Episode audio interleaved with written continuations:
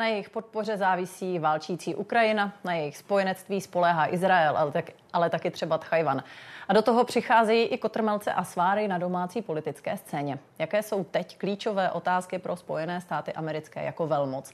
A o čem se nejvíc diskutuje mezi lidmi v každodenním životě? Zeptáme se. Hostem interview je zpravodaj České televize v USA Bohumil Vostal. Přeju pěkný večer. Děkuji, dobrý večer. Ty jsi ve Spojených státech eh, víceméně rok od loňského srpna. Eh, přesouval jsi se tam po čtyřech letech působení v Londýně. Eh, jaké to je? Co bylo to největší překvapení, možná nejpřekvapivější změna? Pro mě nejzásadnější změnou samozřejmě bylo to, že téma Evropské unie jsem jaksi ve velkém opustil. Pět let v Bruselu, pět let v Londýně, samozřejmě v Británii to bylo v době Brexitu a těch svárů neustále, jak ten Brexit bude vypadat a najednou se přesunete za oceán a jste ve Spojených státech. USA vždycky byly mým tématem, ať už to bylo NATO, vztahy s Evropou, s Británií, to blízké spojenectví, ale samozřejmě, když jste v Americe, tak najednou cítíte, jak jste v zemi, která by si mohla sama žít svými problémy, svými otázkami, ale která zásadně promlouvá eh, do, celého světa. Takže je to hodně cestování, hodně cestování letadlem a eh, eh, to, co se děje, má prostě velký dopad a to mě na tom nesmírně zajímá. A novinářsky za ten rok dá se říct, co byly ty nejzajímavější momenty? Právě jak vlastně jako novinář mluvit o tom, co je nejzajímavější. Je to vidět trosky hurikánu jen na Floridě, nebo být u toho vlastně poprvé, kdy bývalý eh, prezident USA si jde vyslechnout obvinění v New Yorku a tam je kolem toho ta obří show jeho stoupenců i odpůrců, eh, a nebo je to i eh, kulturní moment, kdy se například setkáte se zpěvačkou Laurie Andersonovou, hvězdou 80. let, jejíž manželem byl Lou Reed a jste, ehm, jste v jejím loftu v New Yorku a ona vás přivítá slovy, eh, dáte si tady ehm, mandle čokoládové? tak, tak samozřejmě, který z těch momentů to je, nemůžu to teď určit, ale dívám se dopředu a vím, který to bude. Eh, budou to volby. Budou to volby příští rok, na ty se eh, musím říct novinářsky, vyloženě těším. K čokoládovým mandlím se asi nedostaneme k volbám určitě, ale zajímalo by mě, když jsi zmiňoval to, že Americe, Spojené státy americké, přestože by nemuseli, tak eh, se opravdu vydatně angažují i v dění za hranicemi své země. Eh, v Praze konec konců druhým dnem pokračuje summit Krymské platformy, eh, která usiluje o obnovení územní celistvosti Ukrajiny. Ve video příspěvku na něm vystoupil ukrajinský prezident Volodymyr Zelenský a znovu připomněl a apeloval na zahraniční pomoc. Říkal, čím víc národů půjde s námi, tím rychleji dokážeme ukončit agresi Ruska. Ruska. Co všechno dnes hraje roli eh, v rozhodování Spojených států v tom, jak moc Amerika bude schopná a ochotná dál pomáhat eh, válčící Ukrajině? To je naprosto zásadní otázka pro prezidenta Bidena. Proto také vystoupil v tom mimořádném projevu v, k Američanům a začal jim vysvětlovat, proč je Eh, vlastně v samotném zájmu Američanů na desetiletí dopředu podporovat Ukrajinu. A ten zásadní problém nyní je v tom, že vidíme, že u Američanů nastává jakási únava konfliktem na Ukrajině. V tuto chvíli podle aktuálního průzkumu dnes podle listu USA Today je to nějakých 51% Američanů, kteří podporují další pomoc Ukrajině, ale vidíme velké, velké rozdíly v tom, kdo podporuje, kdo je pro další eh, podporu. 77% eh, demokratů ale už v tuto chvíli uh, nějakých 50% republikánů nebo ještě míň a podle toho samozřejmě také budou hlasovat a chovat se republikánští zákonodárci, kteří chtějí být znovu zvolení. A o to se nyní hraje. Eh, republikánská strana je, co se týče postoje k Ukrajině, rozpolcená. Eh, špičky kongresu republikánské zatím podporovaly tuto pomoc, tak to je ono. A, a mimochodem před pár minutami republikáni v tom politickém chaosu, který jim nastal v americkém kongresu ve sněmovně reprezentantů se rozhodli, že nominují dalšího, eh, dalšího kandidáta, který by mohl tuto pozici eh, jaksi obsadit a mohlo by se tedy rozhodovat, jak to bude s další pomocí Ukrajině. K tomu se ještě dostaneme. Hmm. Zdržme se prosím u těch postojů, protože my jsme ze strany Washingtonu mohli sledovat uh, vlastně poměrně pomalé rozhodování, co se týče dodávek tanků, podporou dodávek amerických stíhaček. Jaký je vlastně tedy současný postoj Washingtonu třeba k dodávkám různých zbraňových systémů na Ukrajinu? Tohle je naprosto zásadní pro, pro Ukrajinu, pro to, aby mohla přežít.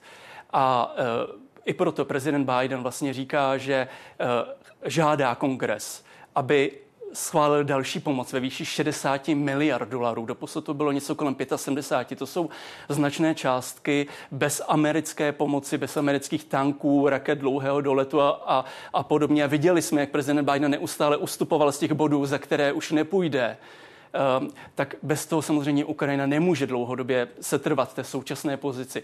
Takže pro Ukrajinu je to otázka, já se omlouvám za ten výraz života a smrti, O tom nikdo nepochybuje. Uvidíme, co se stane příští rok, pokud by vyhrál Donald Trump, který nahlas říká, já během jednoho dne domluvím, domluvím mír mezi eh, Putinovým Ruskem a Ukrajinou, která je obětí ruské dobyvačné války. Jak by to udělal, není úplně jasné. Takže toto jsou otázky, které budou nabírat na intenzitě, řekl bych možná až ten příští rok, protože zatím Ukrajina má zaručeno, že má pořád eh, jako dostatek dodávek z amerických skladů, ale o to se teď hraje, aby byly další peníze na to, aby ty sklady, které jsou, se nyní vypraznují americké, tak aby tam byly nové, nové zbraně, aby, aby přicházely právě z těch, eh, eh, z té, prezident Biden doufá do budoucna schválené pomoci. Ty jsi to už zmiňoval, to znamená to určité štěpení eh, republikánské strany na tématu právě další podpora Ukrajině, válčící Ukrajině, respektive bránící se Ukrajině, abych byla přesnější. Komentátoři v tom vidí určité vítězství Trumpova izolacionismu hmm. a toho hesla Amerika na prvním místě v části strany. A mě by vlastně zajímalo, jak velká je to změna smýšlení právě v řadách republikánů. Ta strana přece byla od jak živa spojená s tou snahou vlastně obhajovat demokratické principy i za hranicemi Spojených států, let kdy v kontroverzních situacích. Tak eh, mění se opravdu vlastně do důsledků postoju republikánské strany a to, jaké hodnoty zastává. Hmm. Ono se říká, když se podíváte na americkou politiku, to, co říká vládnoucí strana eh, nebo to, co říká vládnoucí prezident, tak se podívejte, co bude dělat opozice. Pravý opak. Opravdu bude záležet na tom, pokud by Donald Trump vyhrál, jak by se nakonec zachoval. Ale v tuto chvíli vidíme, že eh, se musíme smířit s tím, že prostě už neexistuje republikánská strana, tak jak si ještě všichni pamatujeme z dob Ronalda Reagana nebo George Bushe, eh, George Bushe mladšího. S tím je konec.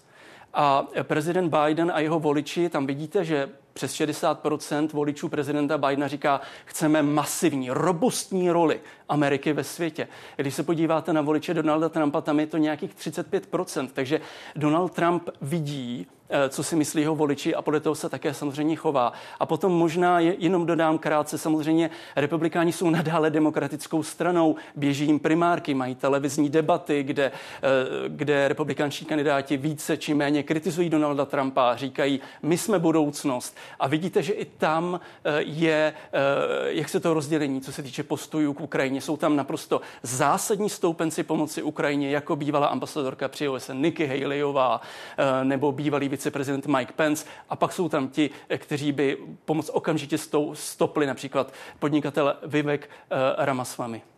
Eh, ještě jedna věc, eh, která možná hraje roli v uvažování o tom, eh, kam napřít peníze a podporu, protože těch míst, která si oni říkají, je v tuhle chvíli víc než dost. My jsme to zmiňovali v tom úvodu, obavy z čínského útoku nad Chajvan. Jak silná je vlastně u amerických politiků obava, že se Spojené státy musí neodvratně chystat na nějaký velký reálně vojenský konflikt s Čínou a tím pádem šetřit síly a zbraně i na tuhle záležitost? Komunistická Čína je stále větším tématem pro Američany. Já se pamatuju, když jsem, když jsem v roce 2006 studoval ve Washingtonu jenom krátce, tak eh, tehdy uh, nás, uh, tehdy jsme měli různé přednášející, kteří pořád jako minimalizovali roli Číny. Ach, ta Amerika pořád je jednička ve všem a tak se jako ujišť, ujišťovali. A vidíme, že se za tu dobu hodně změnilo.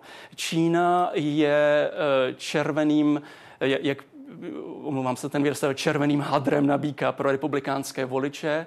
Eh, republikánští kandidáti všichni kritizují Čínu.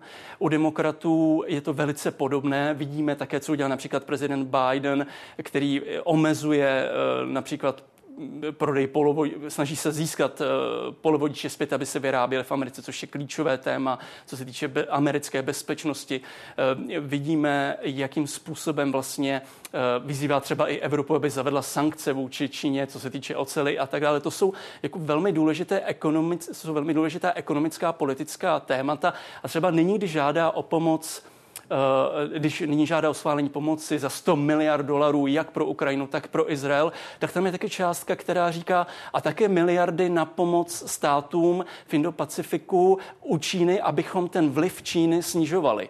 Takže to je další kritická, naprosto bezpečnostně kritická věc pro Ameriku a já myslím, že všichni musí doufat, aby, a, já nechci přehánět, ale aby, aby to zůstalo tak, jak to je, aby opravdu Čínu teď za této situace nenapadlo, že to napětí kolem Tajvanu ještě eh, jako bude zvyšovat. Ty jsi zmiňoval tu 100 miliardovou, nebo ten balík pomoci hmm. v hodnotě 100 miliard amerických dolarů nejen pro Ukrajinu, konec konců právě i pro Izrael, pro uh, Tchajvan a je tam nějaká částka, která vlastně má putovat i na ochranu jižní hranice hmm. Spojených států. Ale tohle všechno v tuto chvíli visí na tom, o čem jsme už tady krátce mluvili, to znamená na zablokované sněmovně reprezentantů, která nemá svého předsedu. Uh, řekl si, že krátce před vysíláním opravdu došlo k tomu, že se republikáni nějak částečně hmm. dohodli na tom, koho by na ten post mohli dát. Ale pojďme vlastně vysvětlit, jak moc je rozhodování tohoto orgánu nezbytného pro mimo jiné tyhle úkony eh, v tuhle chvíli paralizováno. Co to znamená a jak daleký je ten dosah? Přesně, proč se vlastně bavit o předsedovi sněmovny reprezentantů? Je to z toho důvodu, že eh, americká vláda má prezidenta USA, má, a pak má kongres, eh, senát a sněmovnu reprezentantů. A tam mají těsnou většinu republikáni. A dokud nebude stálý předseda sněmovny reprezentantů, tak nebude žádné hlasování o ničem. A pokud nebude žádné hlasování o ničem za situace, kdy do poloviny listopadu eh, má kongres na to, aby, se, eh, aby schválil další financování americké vlády, tak ta se ositne platební neschopnosti. Co se stane? Američtí vojáci nebudou dostávat plat. Ponechme stranou, že se zavřou eh, přírodní parky nebo že muzea budou zavřená. To opravdu není ten hlavní problém. Toto je vzkaz, že Amerika nebude platit svoje vojenské síly. Samozřejmě vojáci dostanou plat později, ale a navíc za situace, kdy v Senátu například republikánský senátor Taberville blokuje nominaci stovek vysoce postavených vojenských uh, vojáků, představitelů, vojenských představitelů, včetně Blízkého východu. Takže, ale abych se vrátil k sněmovně reprezentantů. Uh, pokud, pokud nebude mít předsedy, předsedu sněmovny reprezentantů, tak nebude ani hlasování o pomoci Ukrajině, Izraeli. A tady najednou už vidíte, proč to má zajímat českého diváka. Pokud nebude Amerika mít schválenou další pomoc Ukrajině, no tak to už představuje jakési bezpečnostní riziko a, a docela, docela velké a už vlastně pro celé NATO. A můžeme právě říct s ohledem na tu čerstvou informaci, hmm. to znamená nějakého kandidáta republikáni mezi sebou zvládli teď čerstvě vygenerovat, jak velká je šance, že teda ty, ta paralýza skončí a kdy se o tom bude reálně rozhodovat? Politický chaos začal na začátku října. A od té doby eh, republikáni, kteří mají těsnou většinu ve sněmovně reprezentantů, se nedokáží shodnout na tom, eh, kdo bude jejich dalším předsedou. A eh, nyní už máme třetí jméno, je to politik Tom Emmer, je to politik z Minnesota, který patří k umírněnému křídlu.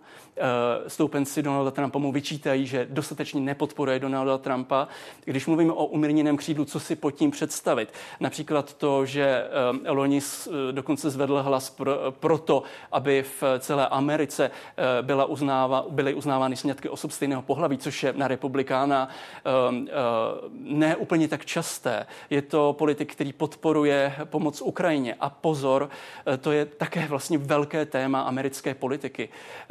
Pokud by Tom Emmer byl schválený předsedou sněmovny reprezentantů, tak bude patřit k těm republikánským zákonodárcům, kteří schválili to, že poslední prezidentské volby vyhrál Joe Biden, protože velká část republikánů eh, jak si byla, eh, jak si sdílela eh, pozici, pokud ne aktivně, tak aspoň mlčky tu pozici Donalda Trumpa, že mu poslední volby byly ukradené, což žádné vyšetřování ani žádné soudy nepotvrdili čímž vlastně víceméně odpovídáš na tu otázku, já ji přesto položím explicitně, je tedy šance, že by zrovna ten, Tom Emmer byl zvolen eh, republikánskou většinou novým předsedou sněmovny reprezentantů? Já jsem se před chvílí díval, jak vypadalo to hlasování a je to naprosto rozdělené. Vypadá to, že, ty, že ti umírnění republikáni eh, jsou tak na půlku s, těmi, s tím eh, křídlem pro Donalda Trumpa, nebo řekněme až ultrakonzervativním křídlem.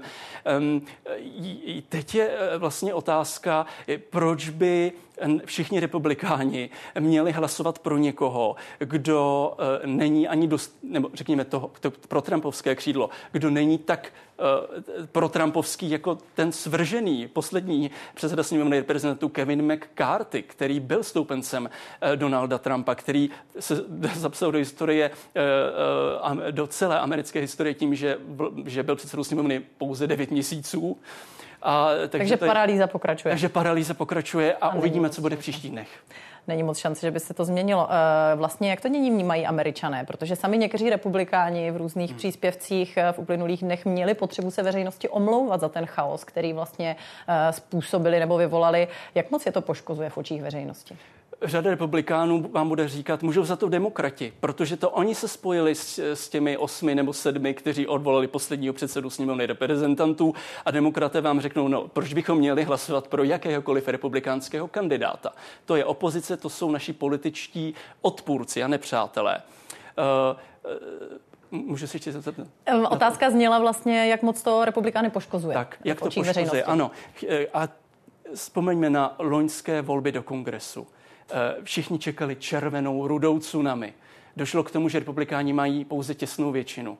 Eh, a i tu získali na základě toho, že slibovali, budeme prošetřovat Huntera Bidena, syna eh, prezidenta Joea Bidena eh, kvůli jeho údajným stykům nebo údajné korupci na Ukrajině.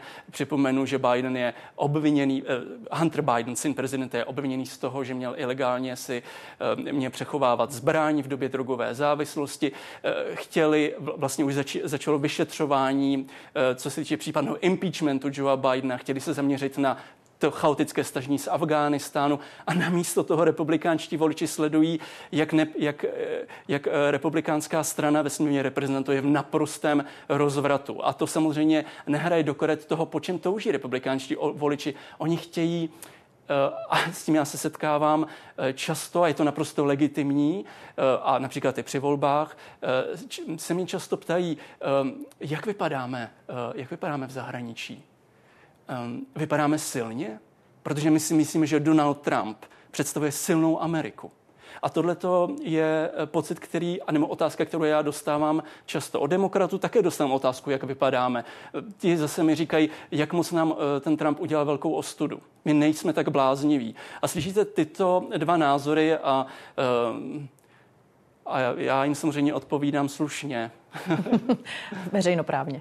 Přesně eh, tak. Eh, zajímalo by mě jenom závěrem krátce ještě k tomuhle tématu. Existují nějaké unikové plány, protože ty si sám zmiňoval, jak moc naprosto zásadních věcí visí na tom, aby hmm. sněmovna reprezentantů toho předsedu měla. Mimo jiné právě už i s tím datem 17. listopadu, do kdy musí být schváleny zákony, aby mohla, eh, mohlo pokračovat financování federální vlády. Tak existuje nějaká uniková varianta? Mluví se o něčem, co by mohlo minimálně prostě podpořit ty nejzásadnější zákony, na kterých teď tedy které teď tedy vysí na zablokované sněmovně. Buď to budeme svědky toho, jak americká vláda bude několik měsíců v platební neschopnosti, což by se nestalo poprvé, takže by, takže by s tímto se pracovalo eh, politicky. Jak demokrati by s tím pracovali, tak republikáni, kteří eh, navzájem se budou vinit z toho, kdo za tento chaos může. A na moje druhá varianta, která v politice často přináší plody, a to neplatí v té americké. A je to to jedno slovíčko, kompromis čili možná spolupráce i s demokraty. Pojďme prosím k tomu um, dalšímu tématu, které už tady taky několikrát se objevilo, a to je ta americká podpora Izraeli po teroristických útocích ze, stranu, ze strany Hamásu. To odsouzení naprosto nelidské brutality, uh, kterou uh, ten útok obnášel uh, a snaha jednoznačně vytvářet, vyjádřit podporu vlastně sjednotila dokonce i Českou poslaneckou sněmovnu. Do jaké míry to platí i ve Spojených státech? Do jaké míry je podpora pro Izrael a jeho postup proti Hamásu taková nějaká ta konstanta, tedy to je náš spojenec na Blízkém východě a podporujeme ho. Eh, na tom je jasně vidět, že v tom je ta podpora poměrně jako většinová, co se týče politiků. Jak demokraté, tak republikáni podporují to, že Izrael je spojencem, zásadně spojencem USA a tak to bylo historicky vždy. Druhá otázka je, jak co se týče amerických voličů, tam vidíme, že, že opět je to většinová podpora od amerických voličů, takže tam by taky neměl být zase tak velký problém, ale vidíme, že například u mladých pod 35 let tam ta uh, podpora většinová Izraeli není. Je to přesně naopak. Um, Vidíme to také například na základě toho, co se děje na prestižních univerzitách v Americe, kdy řada skupin studentských organizací nahlas vyjadřuje naopak podporu palestincům. Vede to až k tomu, že někteří investoři nebo donátoři vyhrožují univerzitám typu Harvard, že zastaví toto financování, nebo že někteří elitní přednášející nebudou přednášet, protože kritizují antisemitismus, který v tomto vidí. Univerzity se brání, že jim jde pouze o svobodu slova. A pak jsou tam třeba jako, jako malé, malé věci, které jsou třeba důležité pro prezidenta Bidena. Všimněte si, a já to rychle už ukončím toto téma, když Hamas provedl ten naprosto brutální, neospravedlitelný útok na Izrael, tak prezident Biden jasně ohlásil podporu velmi robustní a co se dělo pak, tak Amerika najednou začala říkat, ale prosím vás, co se týče té případné pozemní eh, invaze, velice opatrně. Nyní vidíme, vidíme, že americký, jeden z amerických generálů byl poslaný rychle do Izraele, aby začal diskutovat eh, o tom s izraelskými složkami, jak by taková pozemní operace měla vypadat na základě zkušenosti z Iráku. Vidíme, že už si američané chystají krizový scénář, eh, že by museli například evakuovat 600 tisíc Američanů, kteří žijí, amerických občanů, často jsou to americko-izraelští občané, kteří žijí v Izraeli. Takže to je další velká eh, bezpečnostní otázka. A potom například v takovém Michiganu prezident Biden minule vyhrál za podpory muslimských voličů. A ti, jsou, ty se na něj teď velice zlobí za to, jak jasně podporuje Izrael a on bude muset eh, dvakrát si rozmyslet, jestli o tyto voliče chce přijít, i když muslimů je v Americe pouze 1,3%, židů dvakrát tolik, 330 milionů obyvatel. Mluvíš o voličích, což samozřejmě směřuje k tomu, že Amerika se opravdu blíží příštím hmm. rokem k těm prezidentským volbám. Je už úplně jasné, bez nejmenších pochyb, že to bude střed Donalda Trumpa a Joe Bidena, protože oba dva prostě jednoznačně dominují mezi těmi kandidáty svých jednotlivých stran, nebo se dá čekat, že primárky budou aspoň nějak zajímavé? Já jako politický zpravodaj nikdy neřeknu, že je všechno úplně jasné, protože přesně politika taková není. Nicméně je, je, je bylo by obrovským překvapením pro všechny, pokud bychom nebyli svědky nového duelu, opakování duelu, což je nepopulární u Američanů, ale je tomu tak mezi Donaldem Trumpem a Joeem Bidenem. I když u Donalda Trumpa je otázka, co se bude vyvíjet u soudů. Nyní například vyšel nový průzkum, který ukazuje, že eh, Donald Trump by jasně vyhrál nad Joeem Bidenem o několik procent, kdyby se volby konaly teď, ale je tam jedno ale, a to je synovec zavražděného prezidenta Kennedyho, který který nově ohlásil, že bude kandidovat jako nezávislý um, uh, Robert Kennedy uh, mladší. A ten uh, je politikem, který říká, já nebudu jako politik, chci oslovit nezávislé voliče, známý je například um, často některými dezinformacemi, co se týče třeba očkování proti COVID-19. A tam se ukazuje, že kdyby on opravdu se naplno pustil až do konce do toho boje uh, uh, volebního, uh, tak by mohl ubrat řadu voličů Donaldu Trumpovi. Takže to by například hrálo Joe Bidenovi do karet. Možná jedna taková trošku, když to spojíme, lehce cynická kombinace statistiky a skutečnosti. Očekávaná doba dožití muže ve Spojených státech je 73,5 roku. Bidenovi je 80, Trumpovi 76. Jak moc velkou roli hraje? A teď tedy zejména v případě Joea Bidena, u kterého s oblibou konzervativní stanice ukazují momenty, kde ho kamery zachytí vrávorajícího mm. nebo zmateného. Jak moc velkou obavou je, jak moc ho vlastně poškozuje a ohrožuje jeho zdravotní stav? Tohle podle průzkumu um, je velkým problémem uh, pro Joe Bidena, protože podle voličů je příliš starý. Uh, Donald Trump není o moc mladší, ale přesto působí vitálněji. Eh, to z těch průzkumů jasně, jasně eh, vyplývá. Eh, také to Donald Trump, když jsme například natáčeli na konferenci konzervativních evangelíků ve Washingtonu, kde musí nastoupit všichni republikánští kandidáti, protože o ty voliče jim hodně jde, tak to bylo i v kampani. Prostě Donald Trump používá padajícího Joea Bidena na, na, na schůdcích, když nastupuje do letadla. Tohle je velká otázka. Mm, jestli nakonec to ale bude tato otázka, Eh, věku eh, prezidenta Bidena, přestože podle jeho lékařů je to zdravý osmdesátník. Ehm, zdá se, že demokraté sází nadále na to, že pokud nakonec bude opět volba Donald Trump nebo Biden, tak demokraté i usilí o to, aby byl opět protivníkem Trump, protože jim vychází, že eh, Trump a vše, co je s ním spojené, je eh, pro demokratické voliče naprosto nepřijatelné a doufají, že toto jim opět přinese vítězství. Můžeme právě říct, co bude v těch volbách zajímat eh, obyčejné Američany. Bavíme se to hodně o zahraniční politice, o věcech, které zajímají mm, prismatem Evropana, vlastně dění ve Spojených státech, ale co zajímá Američany, co bude rozhodovat ty volby? Bude to nepřekvapivé, já se omlouvám. Ekonomika ekonomika, eh, druhé téma zdravotnictví, eh, třetí téma, eh, tam to v tuto chvíli vypadá, že to bude, že co se týče dalších témat, tak těch je tam víc. Kriminalita, ilegální migrace, pro ty mladší například i životní prostředí. Ale pokud se podíváme na ekonomiku, v Americe se hodně mluví o Biden, Bidenomics. Biden Economics, Bidenova ekonomika. To je něco, co vymysleli Financial Times v Británii, vycházející prestižní list pro elity celého, celého světa. A nakonec uh, Bidenomics převzala i samotná kampaň prezidenta Bidena. A to je přesně to, co, uh, to, co on chce provokovat a říct Američanům, podívejte se, ale můj ekonomický recept funguje. Uh, takže uh, co to obnáší? Obnáší to návrat výroby polovodičů do Ameriky. Uh, z Tajvanu. No, jsme mluvili, mě by možná, promiň, že ti ano, do toho skočím závěrem závěrem zajímalo vlastně, jestli jsou třeba i s tebou jako noviřa, hmm. novinářem eh, američané ochotní se o svém politickém smýšlení eh, vlastně bavit. Do jaké míry je tam ta společnost tak eh, rozdělená hmm. a vlastně vyhraněná vůči těm jednotlivým proudům, že vlastně třeba ani ty otázky nechce moc rozebírat. Jak to, jak to vlastně vnímáš? Já mám jasný recept. Já jsem zpravodaj České televize z Evropy, z Prahy. Já nevolím, řekněte mi, co si myslíte a funguje to bezvadně takže ochota tam pořád. Ano. Děkuji moc. Bohumil Vostal, zpravodaj České televize ve Spojených státech, byl hostem interview ČT24. Díky za to. Děkuji, přeji krásný večer. A ještě pozvánka ke sledování dnešních událostí komentářů. Ty se budou věnovat cenám zboží a služeb. Skrotilo Česko inflaci, je z nejhoršího venku a životní úroveň lidí už může zas začít růst. Otázky pro ekonomku Janu Matesovou a poslance Jana Skopečka a Patrika Nachera. Události za okamžik a počasí. Ale teď už události a já přeju pěkný večer.